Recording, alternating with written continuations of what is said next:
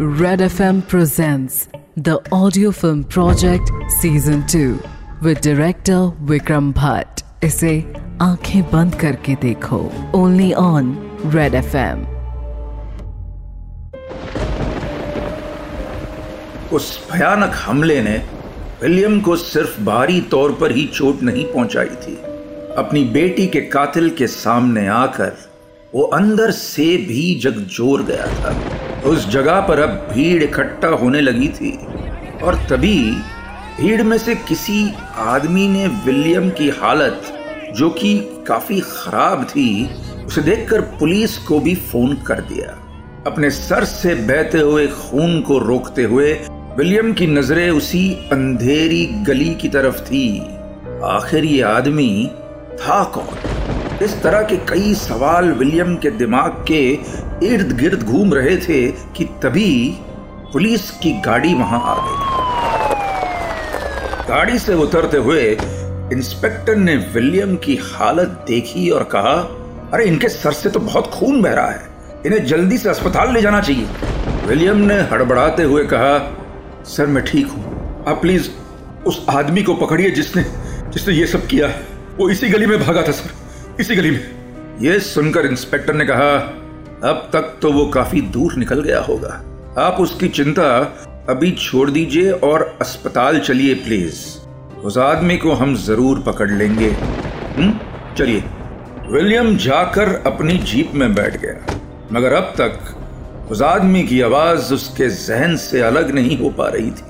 मगर यह देखकर विलियम को इतना तो समझ आ गया था कि समंथा की मौत के पीछे कुछ बहुत बड़ा और बहुत भयानक था।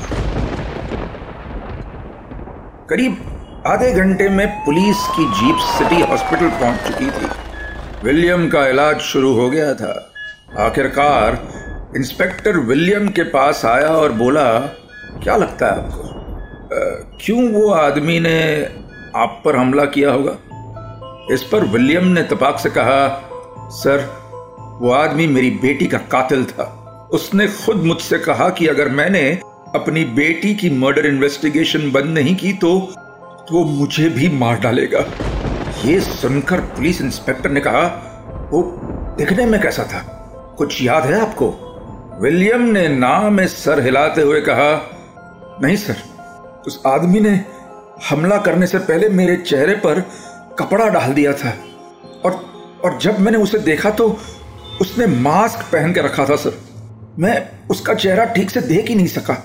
यह सुनकर इंस्पेक्टर ने बयान लिखते हुए कहा हम्म ठीक है, हम आपका केस रजिस्टर तो कर लेते हैं, मगर इतनी कम इंफॉर्मेशन से हम ज़्यादा कुछ पता नहीं लगा सकते। अगर आपको कुछ याद आए तो हमें ज़रूर बताइएगा।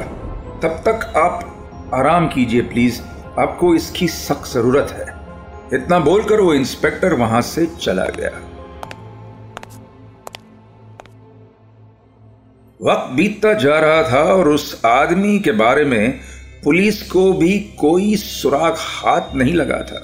मगर एक बात एक बात ज़रूर थी कि उस आदमी की धमकियों से विलियम का हौसला और भी ज़्यादा बढ़ गया था, क्योंकि ये बात उसके मन में साफ़ हो गई थी कि समंथा की मौत एक किनोना मर्डर थी। मगर कोई ऐसा क्यों करना चाहेगा? यही बात विलियम को खाए जा रही थी और इसी ख्याल में उलझे हुए विलियम को करीब दो महीने हो चुके थे। वो फ्रांस वापस नहीं जा सकता था क्योंकि जर्मनी में इन्वेस्टिगेशन चल रहा था। मगर बगैर पैसों के यहाँ भी रहना उसके लिए नामुमकिन था। इसलिए उसने जर्मनी की ही एक छोटी सी फर्म में अकाउंटेंट की नौकरी कर ली। वो मन ही मन में ये ठान चुका था कि जब तक समंथा के कातिलों का पता नहीं चल जाता, वो यहाँ से जाएगा नहीं। समंथा को गुजरे अब करीब डेढ़ साल बीत चुके थे और सूजन भी उस सदमे से बाहर आने की अब भी कोशिश कर ही रही थी। और इसी बीच अचानक एक दिन उसके घर के दरवाजे की बेल बजी। उसने जाकर देखा तो विलियम खड़ा था। विलियम को इतने महीने बाद देखकर सूजन ने मुँह बना लिया।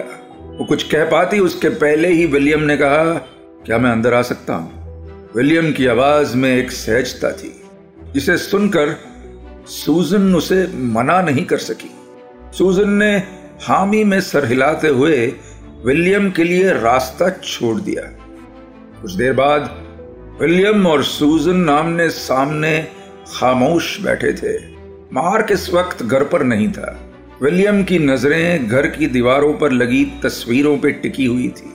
उन तस्वीरों में समंथा का वो बचपन कैद था जो विलियम अपनी आँखों से खुद कभी नहीं देख पाया था। उसके चेहरे पे एक दर्द भरी मुस्कान थी। खामोशी को तोड़ते हुए सूजन ने पूछा, तुम यहाँ चुप बैठने तो नहीं आए हो? तो बताओ, क्या नया है अब? ये सुनकर विलियम ने कहा, मैं तो बस यूँ ही चला आया। इस अनजान शहर में तुम्हारे सिवा जानता कौन है मुझे? सिर्फ़ कुछ पुलिस वाले और कुछ लॉयर्स? ये सुनकर सूजन ने मनी मन में हँसते हुए कहा कब रुकोगे तुम विलियम? कब बंद करोगे ये ड्रामा? इस पर विलियम ने कहा, देखो, ये मेरा हक खैर, तुम सही कह रही थी। मैं कुछ मांगने ही आया हूँ तुमसे। ये सुनकर सूजन खामोश ही रही। बात को आगे बढ़ाते हुए विलियम ने कहा समानता इतने साल मुझसे दूर रही। हालाँकि वो गलती मेरी थी, लेकिन अगर तुम मुझे उसका कोई सामान, कोई निशानी दे सको तो बहुत मेहरबानी होगी। क्योंकि मेरे पास अभी सिर्फ़ उसके बचपन की यादें हैं। मुझे जानना है कि मेरी बेटी बड़ी होकर क्या करती थी, कैसी ज़िंदगी जीती थी। ये सुनकर सूजन बस अपनी जगह से उठी और ऊपर की तरफ़ चली गई। विलियम बस यूँ ही किसी मुजरिम की तरह खामोश सर झुकाए बैठा रहा। कि तभी सूजन वापस आई। विलियम ने देखा कि उसके हाथ में एक स्कूल बैग था। सूजन ने कहा यह समानता का स्कूल बैग है। इसमें उसकी कुछ किताबें और कुछ चीज़ें हैं। मुझमें इन चीज़ों को देखने की हिम्मत नहीं है और वैसे भी इसे डोनेट करने को सोच रही थी। मगर तुम चाहो तो इसे ले जा सकते हो। यह सुनकर विलियम की आँखें नम हो गई। उसने हल्के हाथों से वो स्कूल बैग लिया और सूजन को देखते हुए बोला thank you thank you Susan thank you very much ये बोलते हुए विलियम पलटा और अपने आँसू पोछते हुए वहाँ से चला गया। होटल में आकर विलियम ने उस स्कूल बैग को खोला तो देखा उसमें कुछ चीज़ें थी। कुछ स्कूल की किताबें एक पेंसिल बॉक्स इसी बीच विलियम की नज़र एक और चीज़ पर पड़ी। ये एक डायरी थी। उसने उस डायरी को निकाला और खोलकर पढ़ने लगा। काफ़ी सारी बातें लिखी थी उस डायरी में। आगे पढ़ते हुए विलियम ने कुछ ऐसा देखा जिसे पढ़कर उसकी रूह काँप गई। उसमें समंथा ने लिखा था प्यारी डायरी।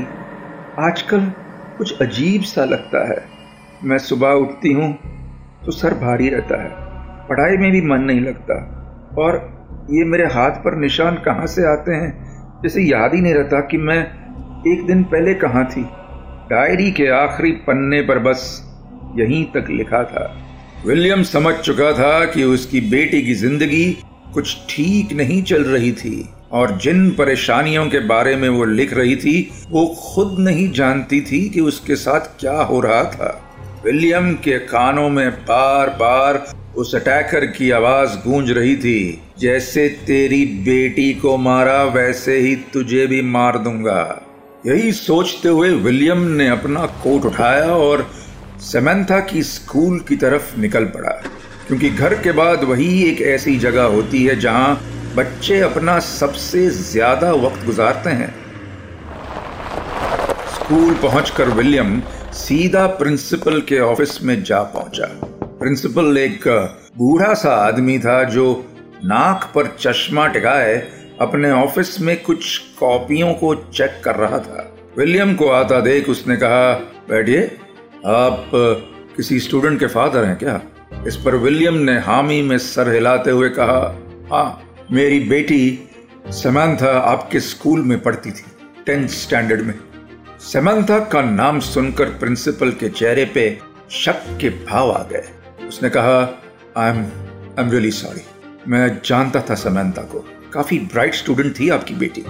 इस पर विलियम ने कहा सर मैं बस यही जानने आया था कि आखिरी वक्त में समंथा किसी दौर से गुजर रही थी।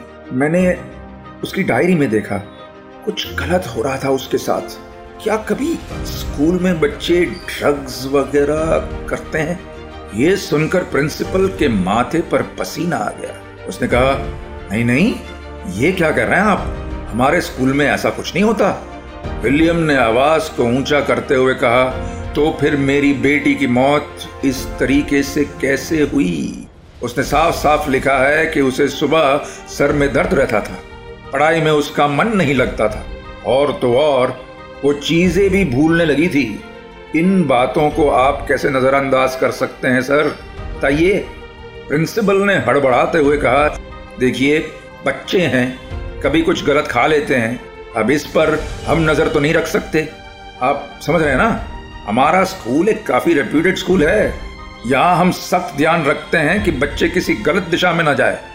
ये सुनकर विलियम अपनी जगह से खड़ा हो गया और चेतावनी भरी आवाज़ में बोला, देखिए, जो सच है, वो मैं ढूंढ कर रहूँगा। और अगर मुझे जरा भी सबूत मिला कि इसमें स्कूल का कोई हाथ है तो आपको कोर्ट तक कसीट कर ले जाऊँगा मैं। इतना बोलकर विलियम वहाँ से चला गया और प्रिंसिपल के चेहरे पर परेशानी वाले भाव उभर आए। विलियम गुस्से में चलता हुआ बाहर आया ही था कि तभी उसके फ़ोन पर इंस्पेक्टर का फ़ोन आया। उसने फ़ोन उठाया ही था कि दूसरी तरफ़ से इंस्पेक्टर ने कहा, विलियम, हमने अभी अभी एक आदमी को पकड़ा है। जिस गली में आप पर हमला हुआ था, वहाँ एक सीसीटीवी कैमरा मौजूद था। उसके बिना पर हमने इस आदमी को पकड़ लिया और इस आदमी ने अपना जुर्म कबूल भी किया है। अब बस जल्दी से यहाँ आ जाइए। ये सुनकर विलियम ने तुरंत फ़ोन काटा और पुलिस स्टेशन के लिए निकल गया। जर्मनी के एक शहर पर टोर्नेडो का कहर बरपा है टोर्नेडो के इसी कहर की तस्वीर। पुलिस स्टेशन पहुंचकर विलियम ने देखा कि इंस्पेक्टर बाहर ही उसका इंतज़ार कर रहा था। विलियम ने गुस्से भरी आवाज़ में पूछा वो आदमी कहाँ है? बताइए कहाँ है वो? इस पर इंस्पेक्टर ने कोने में इशारा करते हुए कहा, वो वो है। वो आदमी जिसने आप पर हमला किया था। लेकिन इंस्पेक्टर की बात खत्म होती उसके पहले ही विलियम तेज कदमों से चलते हुए गया और उस आदमी को बुरी तरह से पीटने लगा। वो बस चीख रहा था। बता बता, क्यों मारा तूने मेरी बेटी को? बता, क्या गलती की थी उससे? बता! ये देखकर इंस्पेक्टर और बाकी हवलदारों ने विलियम को पीछे से आकर पकड़ लिया। वो इतना बेकाबू हो गया था कि शायद उस आदमी की जान ही ले ले। वो बस पागलों की तरह एक ही सवाल पूछ रहा था, बता, क्यों मारा तूने मेरी बेटी को? क्यों जान ली तूने मेरी बेटी की? बता। अब तक विलियम को उस आदमी से अलग कर दिया गया था। इंस्पेक्टर ने विलियम पर चिल्लाते हुए कहा, आप ये सब यहाँ नहीं कर सकते, वरना इस आदमी के साथ साथ मैं आपको भी सलाखे को पीछे भेज दूँगा। ये सुनकर विलियम ने खुद को काबू में किया। वो तेज तेज आहें भर रहा था, जबकि वो कातिल बुरी तरह से फूट फूट कर रो रहा था। इंस्पेक्टर ने उसे एक ज़ोर का चाटा मारते हुए कहा, बता, क्यों किया था तूने ये पता इसके बाद जो उस आदमी ने बोला, उसे सुनकर विलियम के हाथ पैर ठंडे पड़ गए। उस आदमी ने रोते हुए कहा, साहब, मैंने किसी को नहीं मारा। मैं तो छोटा मोटा क्राइम करता हूँ सर हाथ पैर तोड़ सकता हूँ, बस और कुछ नहीं। धमकी देनी थी मुझे। मैंने मर्डर नहीं किया। मुझे बस इन भाई साहब को धमकाने के लिए कहा गया था। इनका फ़ोटो आया था ईमेल पर पर वो वो मेल किसने भेजा था मुझे मालूम नहीं। पर अगली सुबह दरवाजे पर एडवांस भी रखा हुआ था और बाकी पैसे काम होने के बाद मिलने वाले थे, जो कि मुझे मिले भी। आपको यकीन ना हो तो मैं वो वो ईमेल भी दिखा सकता हूँ आपको। ये सुनकर विलियम की परेशानी और बढ़ गई। उसे समझ नहीं आ रहा था कि आखिर ये सब क्या हो रहा था और इस आदमी की बातों में कितनी सच्चाई थी। और अगर इसने समानता को नहीं मारा था तो फिर समानता को मारा था किसने?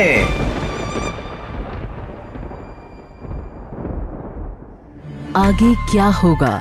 जानने के लिए tune in to the audio film project season two with director Vikram Bhatt इसे सुनिए रेड एफ़ एम इंडिया एंड सारे लीडिंग पॉडकास्ट एप्स पर। रेड एफ़ एम बजाते रहो।